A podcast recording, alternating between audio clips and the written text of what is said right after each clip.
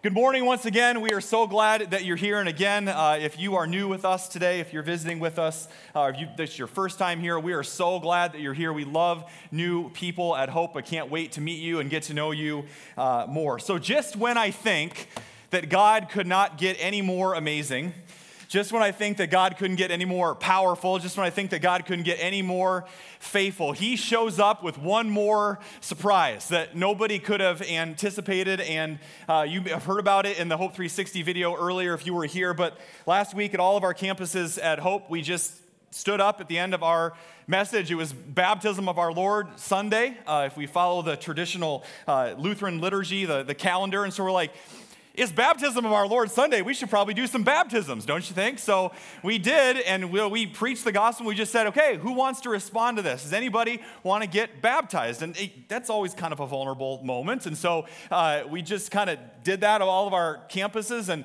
praise God, I just stood up here, and 43 of you came up and were baptized. So praise God for that. Absolutely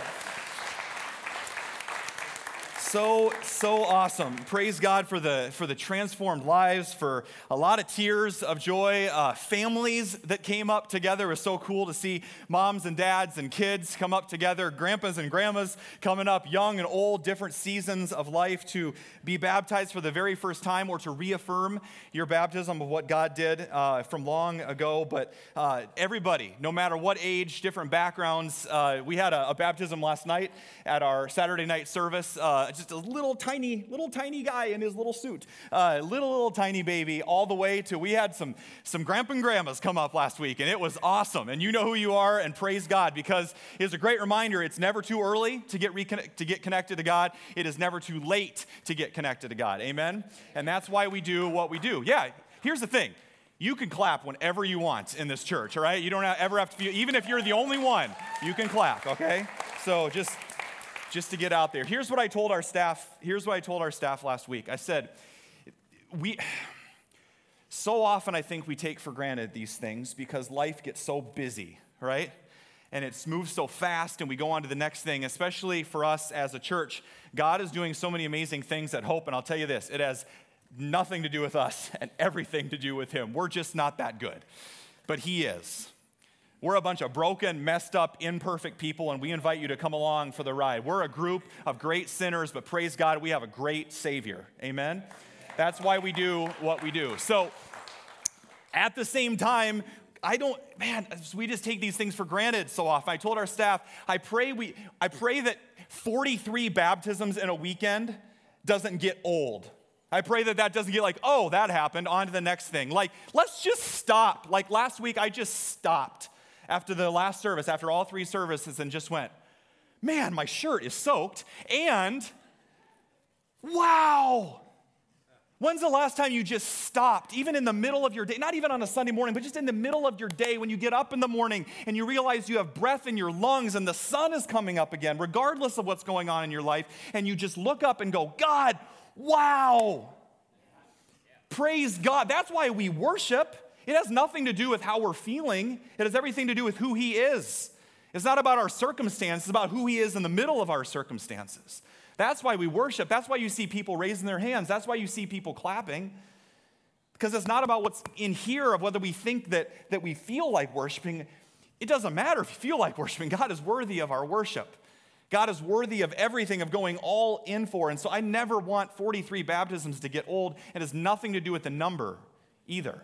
We talk about numbers and how big of a church hope is and all this stuff. It's not about the numbers. Numbers represent people, and we care about people because God cares about people, getting them connected with the Son, Jesus. So it's not about it's not about numbers, it's about getting people connected to Jesus. And that's why it just fits in so well with what we do. This is why we do what we do as a church. Every event, every service, every ministry, every donut hole, right, is for the purpose of making Jesus known and getting people connected to him. And that's why it fits so well with our theme for this year that we kicked off last week. You see up here on the banner, up on the screen, to be known from 1 Corinthians 13. We're talking about getting connected with God and with others, and that's why baptism fits in so well. That's why we started the year that way, because what baptism says is, I am known by God.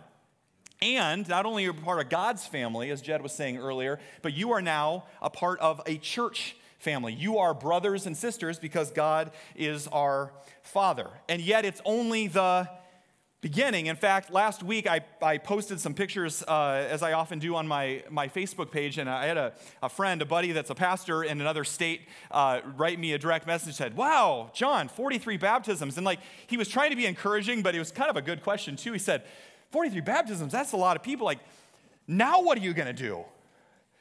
Like, what do you do now, right? You, you have that emotional, spiritual, like, now what do you do? And I know he's just kind of being silly, but it's a really good question. In fact, it's a really biblical question, and it fits in perfectly with where we're going today. The question is now what? Not only for you that were baptized recently or last weekend or whatever, but all of us are here, and for a lot of you, you're, you're on board with the church thing, you're trying to come on a regular basis, you're, you're on board with the Jesus thing. And the question is great, you're here, now what? what does it mean to be the church. And that's what we're going to talk about today. What does it mean to be known? What does it mean to be a part of the body of Christ? And those were the questions that church people in long time ago uh, were asking the apostle Paul, this church in a t- little town you may have heard of called Rome. And so Paul decided to write them a letter and respond to that question, and you know that book as Romans, and that's what you're holding in front of you this morning. So we're going to tackle that question with Let Paul be our guide this morning. So if you have your Bibles or your smartphones or your tablets, get out your Bible app. I would invite you to follow along Romans chapter 12. Romans chapter 12. Paul's writing to the church in Rome, a group of many of them new believers converts uh, to Christianity recently, many, many of them probably baptized recently, like a lot of you were. And they're asking that same question What's next? And we pick it up at this perfect spot at the beginning of chapter 12, where Paul speaks to them, chapter 12, verse 1. And let's just read this first verse nice and loud together up on the screen. Therefore, I urge you, brothers and sisters, in view of God's mercy, to offer your bodies as a living sacrifice, holy and pleasing to God. This is your true and proper worship. So, from time to time, a passage will start in Scripture, we'll start with the word therefore. Everybody say therefore. therefore. I'll say it like you mean it. Therefore. therefore. It's a really important word. When I was in seminary, one of my professors that was teaching us how to read Scripture authentically uh, taught us to always say, whenever you see the word therefore, you should always ask what the therefore is there for right? So you're going to remember that now, right? Don't skip over the therefore, it's important. And what the therefore is saying is look behind. Look behind you. Whenever you're reading scripture, don't just pull verses out of context, right? That's what Facebook is for. Don't do that. Don't be like those people. Read the Bible. Read the stories, okay? Read the context so you understand what's going on. What's the therefore, therefore? It's to point you back to Romans chapter 11. Paul saying, in light of, therefore, in light of everything I've just said, so don't just start with verse 1 of chapter 12, go back to chapter 11 and realize that Paul's basically just laid out the gospel. It's everything that we just sang about this morning. On the third day, he rose again. Jesus died on the cross, taking our sin and our guilt and our shame and our death, defeating it on the cross, rising again on the third day pours his Holy Spirit into our lives, empowers us, and in exchange for our sin and death, gives us life now and forever. That's the gospel. That's the good news. So, hear that this morning. If you've never just straight up heard that, God loves you, He has a plan, He has a purpose for your life, and He wants to give you an abundant life now and live in a relationship with you forever.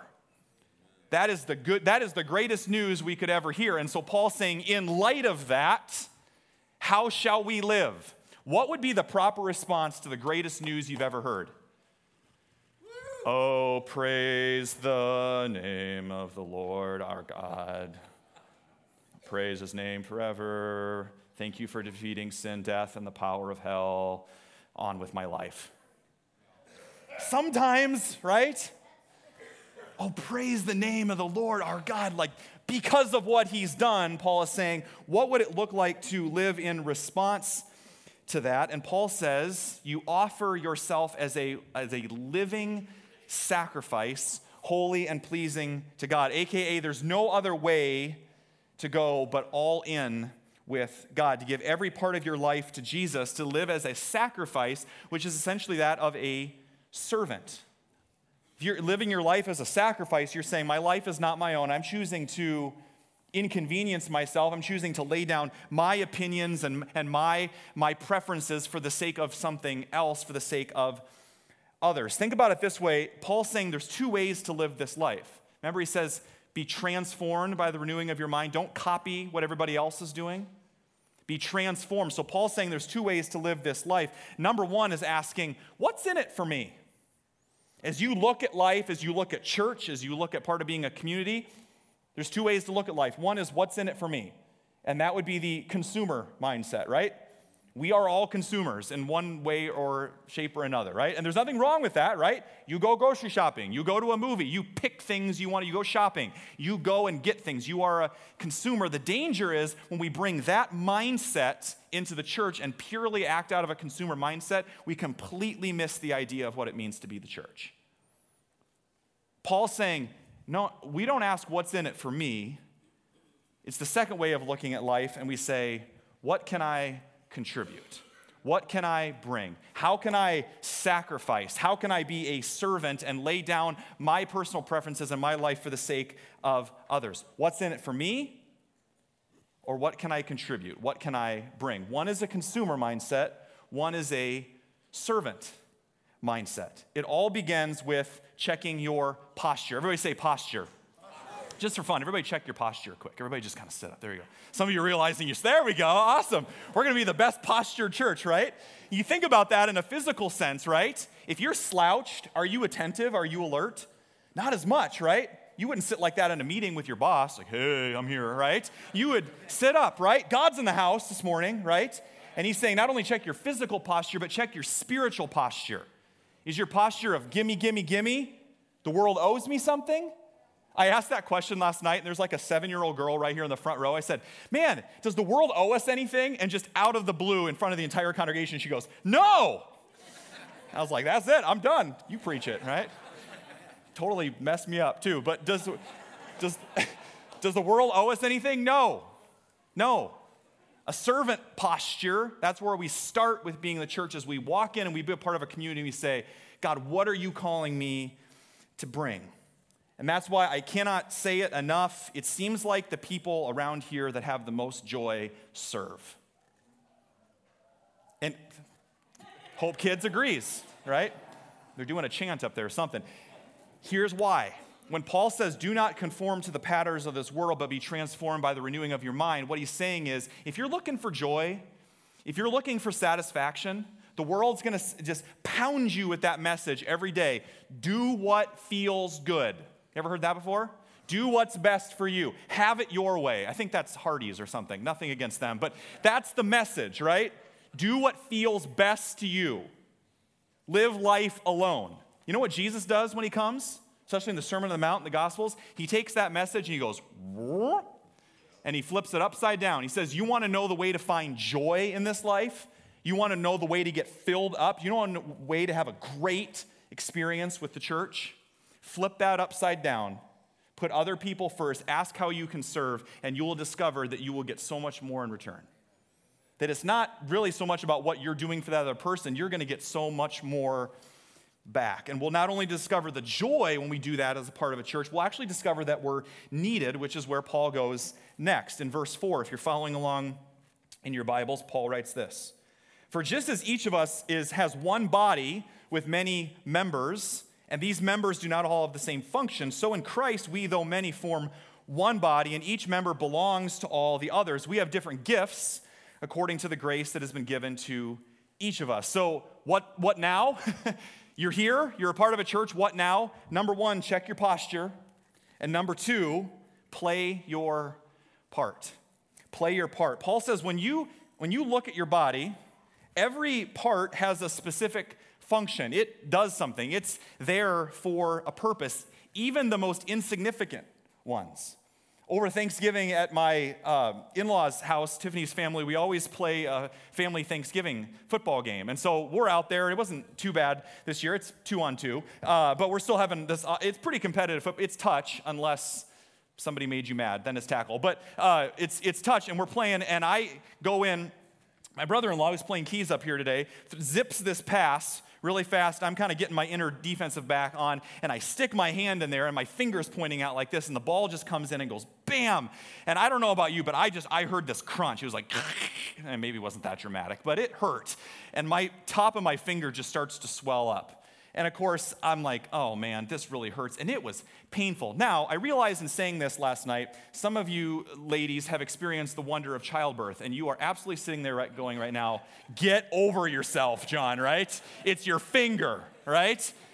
Men have no idea. Cold shuts us down for a month, right? So the tip of my finger is swelling up, but here's the point I'm trying to make. Other than that, I'm kind of a baby. This tiny little member of my body affected everything. Like it changed how I open lids, it changed how I write and pick things up and push buttons and open doors. Just this tiny little part. This tiny little insignificant part, and it affected the entire thing. And that's why Paul even goes on to say, in the spiritual body, even though that you that feel like you're very insignificant, you're not. You have a part of the body, so much so in verse 5, he says, you belong to each other. You belong to each other. There's this deep connectedness, just as every part of the body, the fingers are connected to the hand and the hand to the arm. And yet, for some reason, as a church, we kind of set that aside and we say, well, my gifts, my function, it's not the same as somebody up here on stage or somebody you know, is really important, you know, so I don't, I don't really matter that much. Or worse yet, I hear people say, it doesn't really matter if I show up. you know, if we're there or not on a weekend, or if I show up for my small group, this, it, it doesn't really matter because they don't really miss you. And Paul's saying, you're, you're telling me in the same mentality, what if the hand said to your fingers one day, I'm just not going to show up today? What if your feet just decided, I don't want to get out of bed? How would that go, right? What if your arm just said, ah, I'm not needed, right? Number one, that'd be gross. And number two, the rest of the body, the members of the body, couldn't do what they're called to do because they're not connected. That piece didn't show up. Your hand and your fingers aren't any good if you don't have an arm.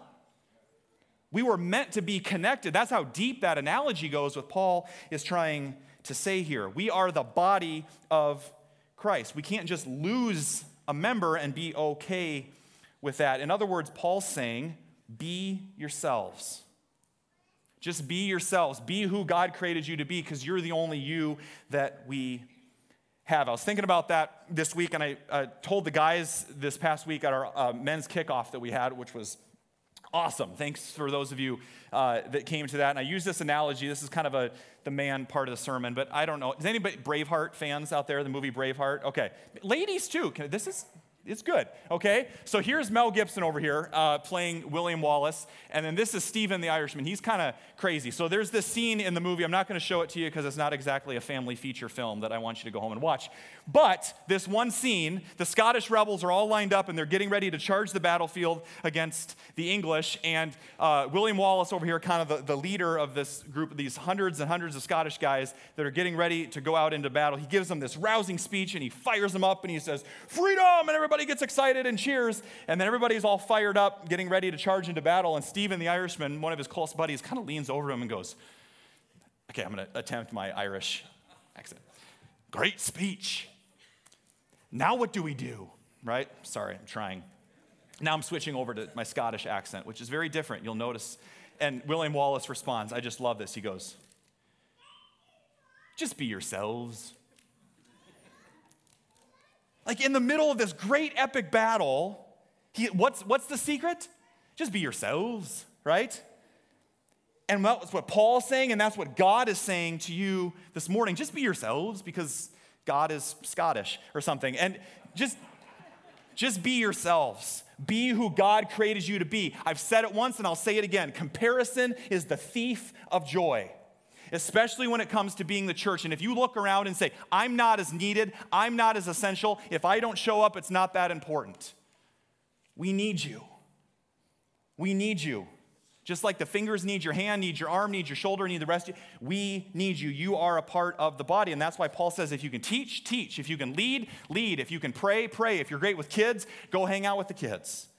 Be a part of the body, be connected. And here's the amazing thing Paul says when you do, you'll actually discover your purpose. When you connect with something bigger, you discover your purpose. And I couldn't help but think this week, of course, that's a perfect analogy for the Iowa football team, right? Isn't that what you were thinking?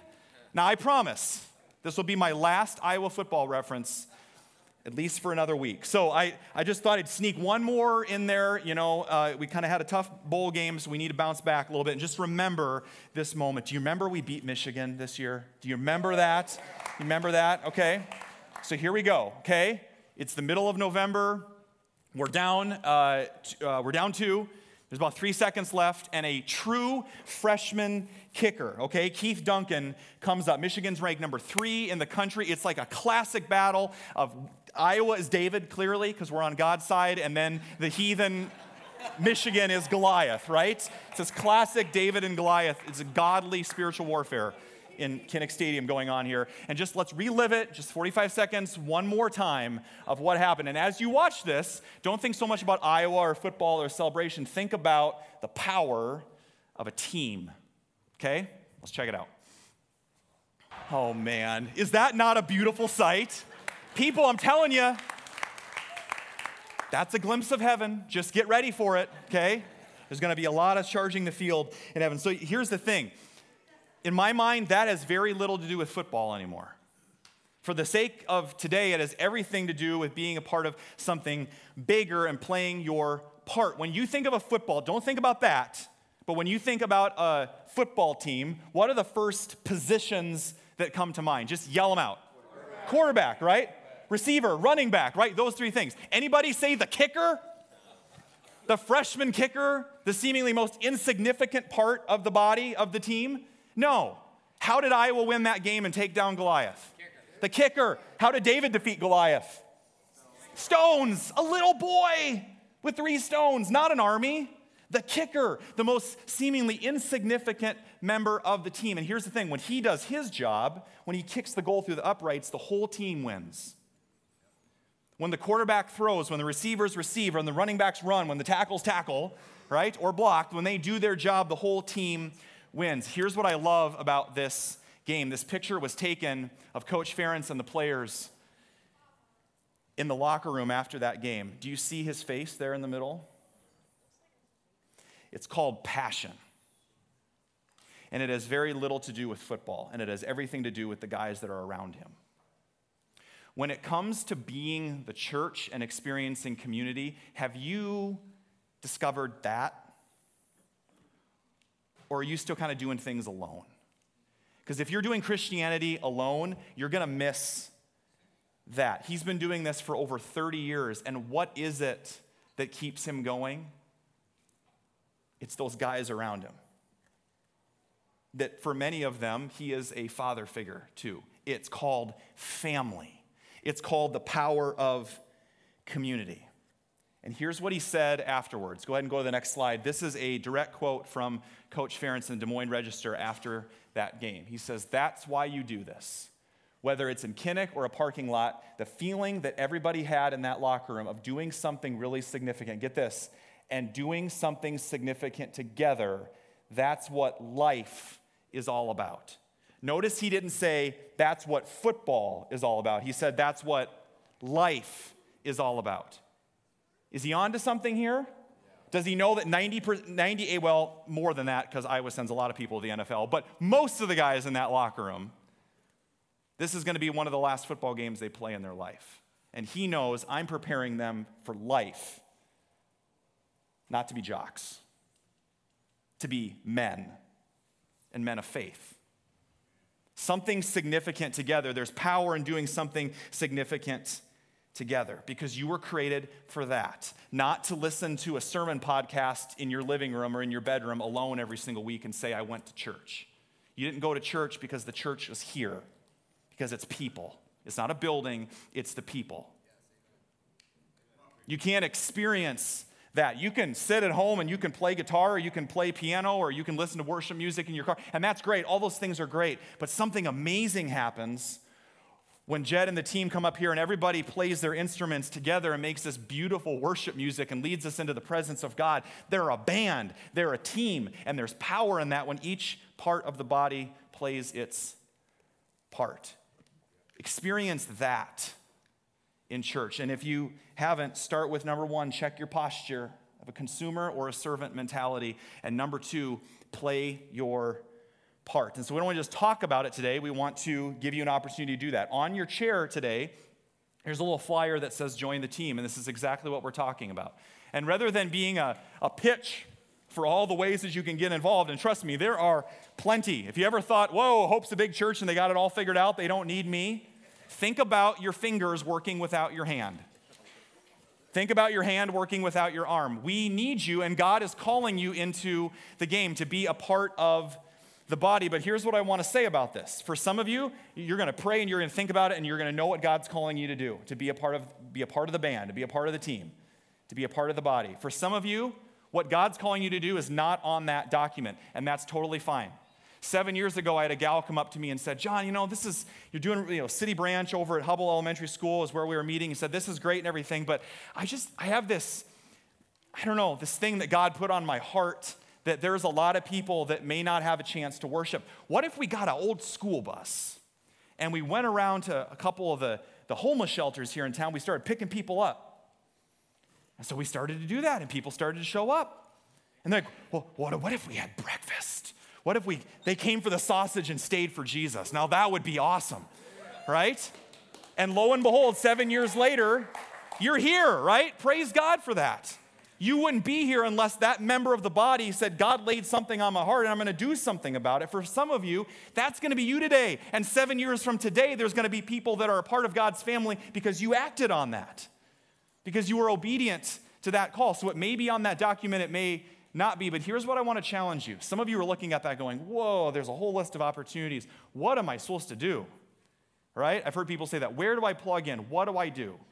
My challenge to you this morning is to not think so much about the what. God's calling you to figure out your why.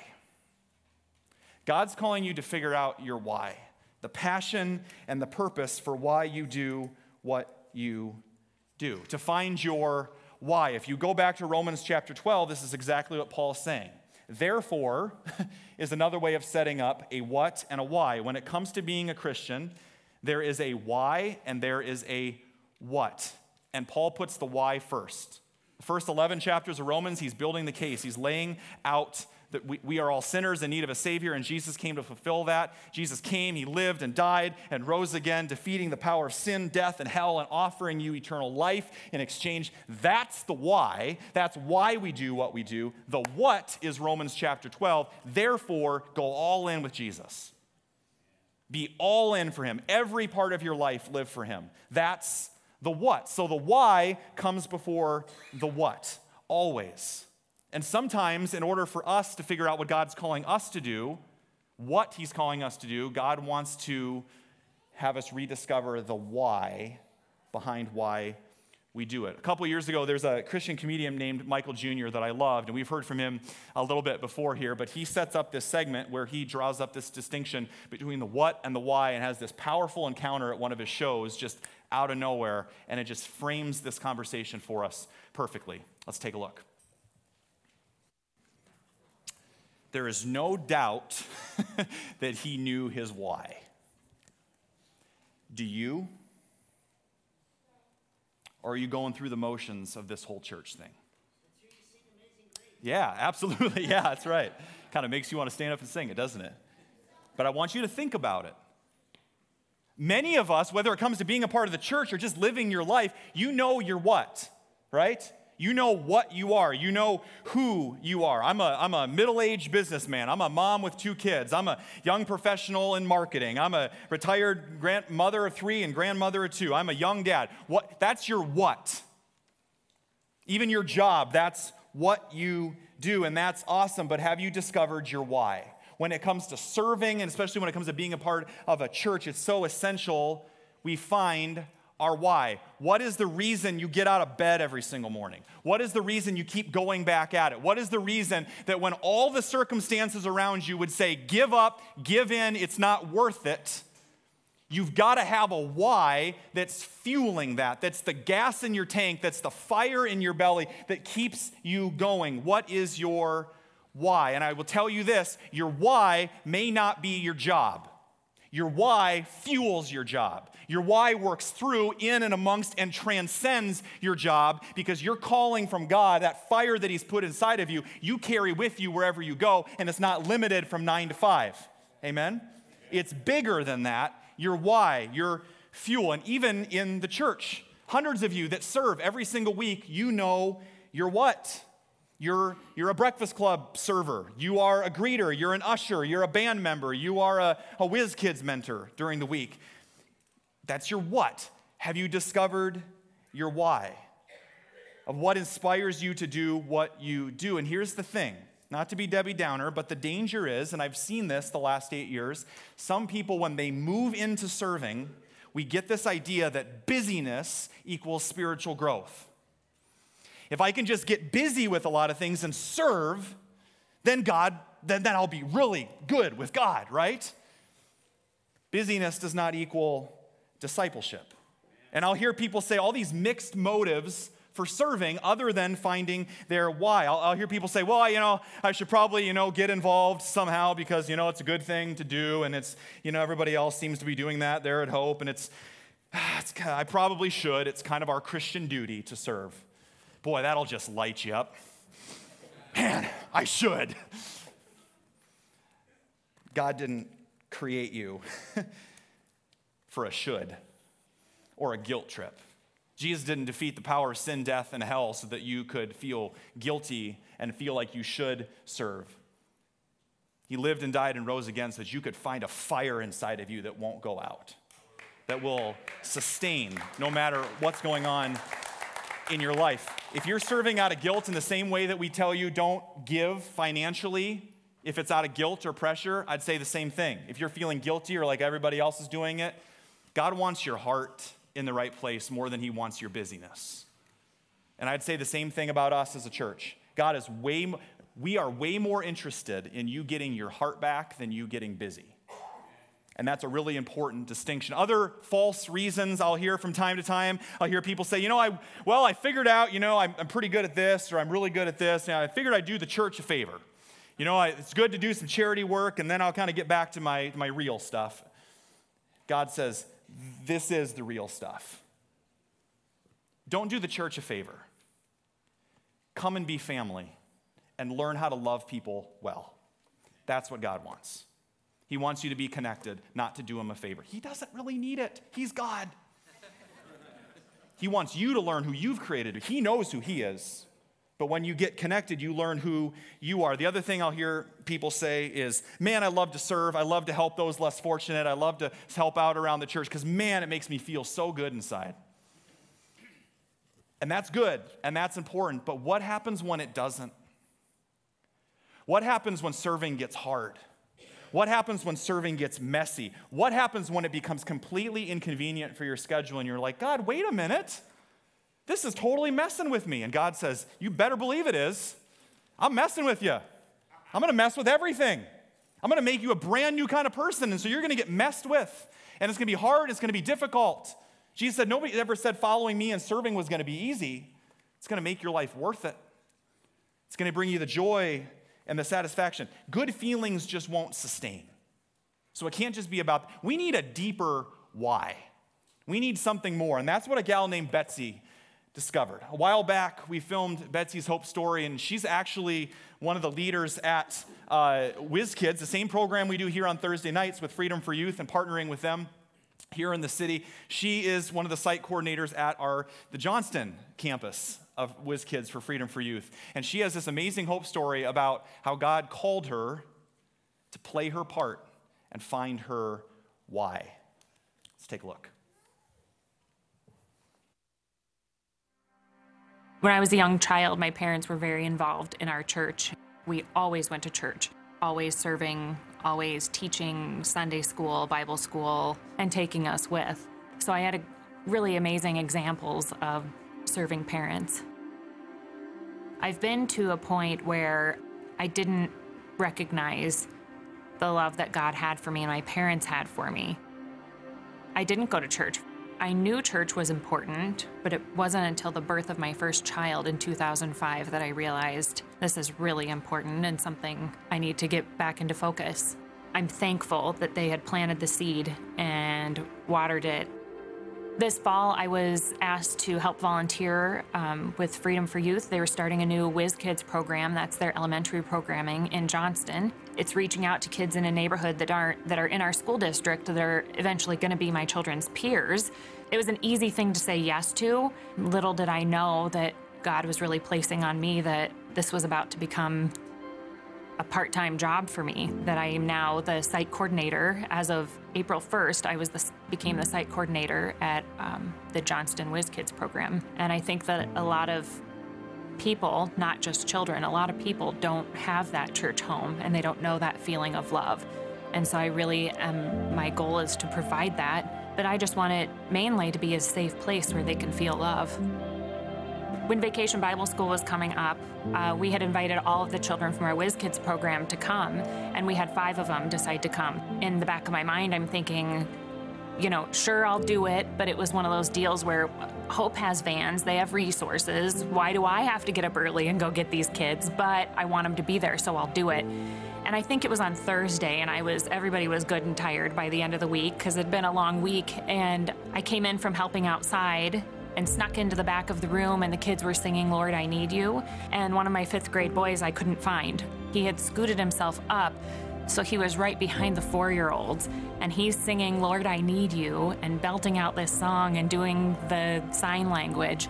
And it felt like God had really just opened a window for me, that I just got to stand in the back and take this peek through this window just to see what he was doing to make me say, you can get up tomorrow and drive them again. And if they want to go next week or whatever they want to do, you need to make that effort because this child is being blessed. But I think by God opening that window, I was the one who received that blessing.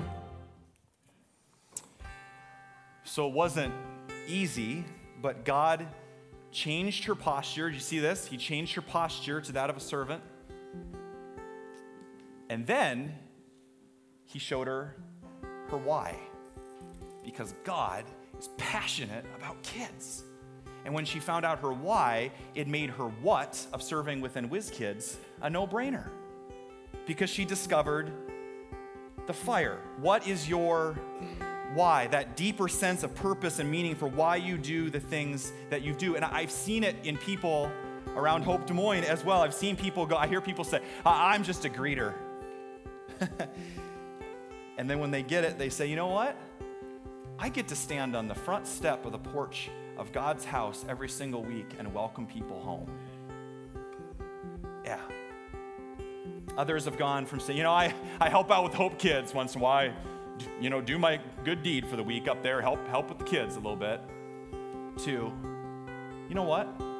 I'm helping raise the next generation of young disciples in Des Moines. That's my why.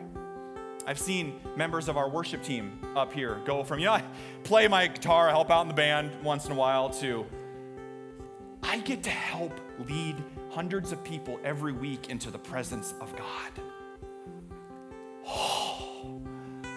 They found their why. What do all these have in common? What does Betsy, what did Michael Jr., all these stories have in common? They found their why, they found their purpose when they connected it to the kingdom, when they connected it to Jesus. And if you don't connect it to the kingdom, and if you don't connect it with Jesus, it's never gonna fill you up.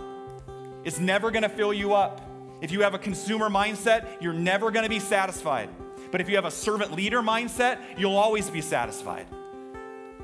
God wants to fill you up. You'll never find joy until you find your why behind what you do. And take that outside the walls, into your job, into your home. And instead of, well, I, have this job and I, I put in my time, you, you don't just sit behind a desk and work in a cubicle. You're an ambassador of the king to those around you. You're not just a stay at home mom. You're, you're, a, you're a leadership development expert for early childhood education. You're so much more. Some of you are like, oh, John, that's just like nice little wishful thinking. No, it's not. It's kingdom thinking. It's not the power of positive thinking, it's the power of kingdom thinking. It's doing what you already do with gospel intentionality every day. It's finding your why. And if you want to dive deeper into this and find out what your gifts and your why, we're going to go deeper into this in a class coming up called Serve. And I want to encourage you to sign up for that. If you're interested in that, of finding more about how God's wired you up, for Wednesday nights. And we're going to dive into that deeper. When it comes to serving, when it comes to be a part of a church family, find your why. Find your, as Paul says it, your fervor. And that's where we end here today in Romans chapter 12, verse 11. After Paul goes through what it means to be a part of the church, he says this, and let's read it together. Never be lacking in zeal, but keep your spiritual fervor serving the Lord. Keep your spiritual fervor. Everybody say fervor. It's kind of fun to say, but what's more fun to say is the Greek word that is fervor, and that's zeo. Everybody say zeo. Put a little breath behind it. Zeo. Zeo is not so much a spiritual word, it's just a really practical term. In, in Paul's day and Jesus' day, is a term for a pot boiling over. It's used to describe oftentimes people that are angry. Ever heard somebody say, I'm just, I was boiling up with anger?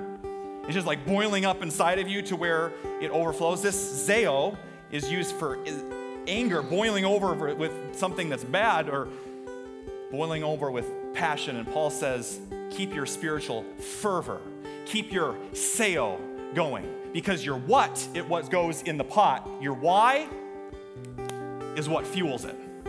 There's nothing in here, by the way. Not gonna blow anything off, right? This is your what. But here's the thing Paul's saying your fervor, your zeo, it doesn't matter what your what is, what your job is, how many kids you have, what you do from nine to five. It doesn't matter how you serve in the church. If you don't know what this is that's fueling you, it's not gonna work, right?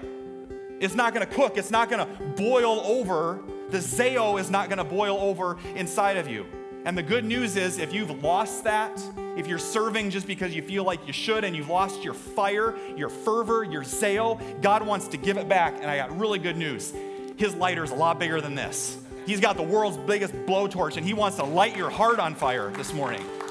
He wants to set you on fire so that you not just know what he's calling you to do, you know the why. And that changes everything. And so that's our prayer this morning. And so as you look at that, that brochure, that's a lot of what's. And here's what I'll tell you ask God for your why. This will be a no brainer. You'll just look through it and go, oh, yeah, God's laid that on my heart. I'm just, I, yeah, absolutely. It won't even be about what am I going to volunteer for? It'd be like, this is my part to play. I got my fervor back. I got my fire back. This totally makes sense. This won't be an issue at all. You'll just do it because that's what God's called you to do when you find your why. And that's our prayer this morning that God would set a fire down in our souls that we can't contain and we can't control. It'll just boil up. That fervor will just boil up inside of us and it'll overflow into being the church and being who God's called us to be. And that's what we're going to do this morning. We're not just going to talk about it, we're going to respond. So let's stand and Jed's going to lead us in just this short song. And let's make this our prayer to God. Our prayer God, set a fire down in my soul. Let's sing it with everything that you've got and respond to God this morning. Set a fire.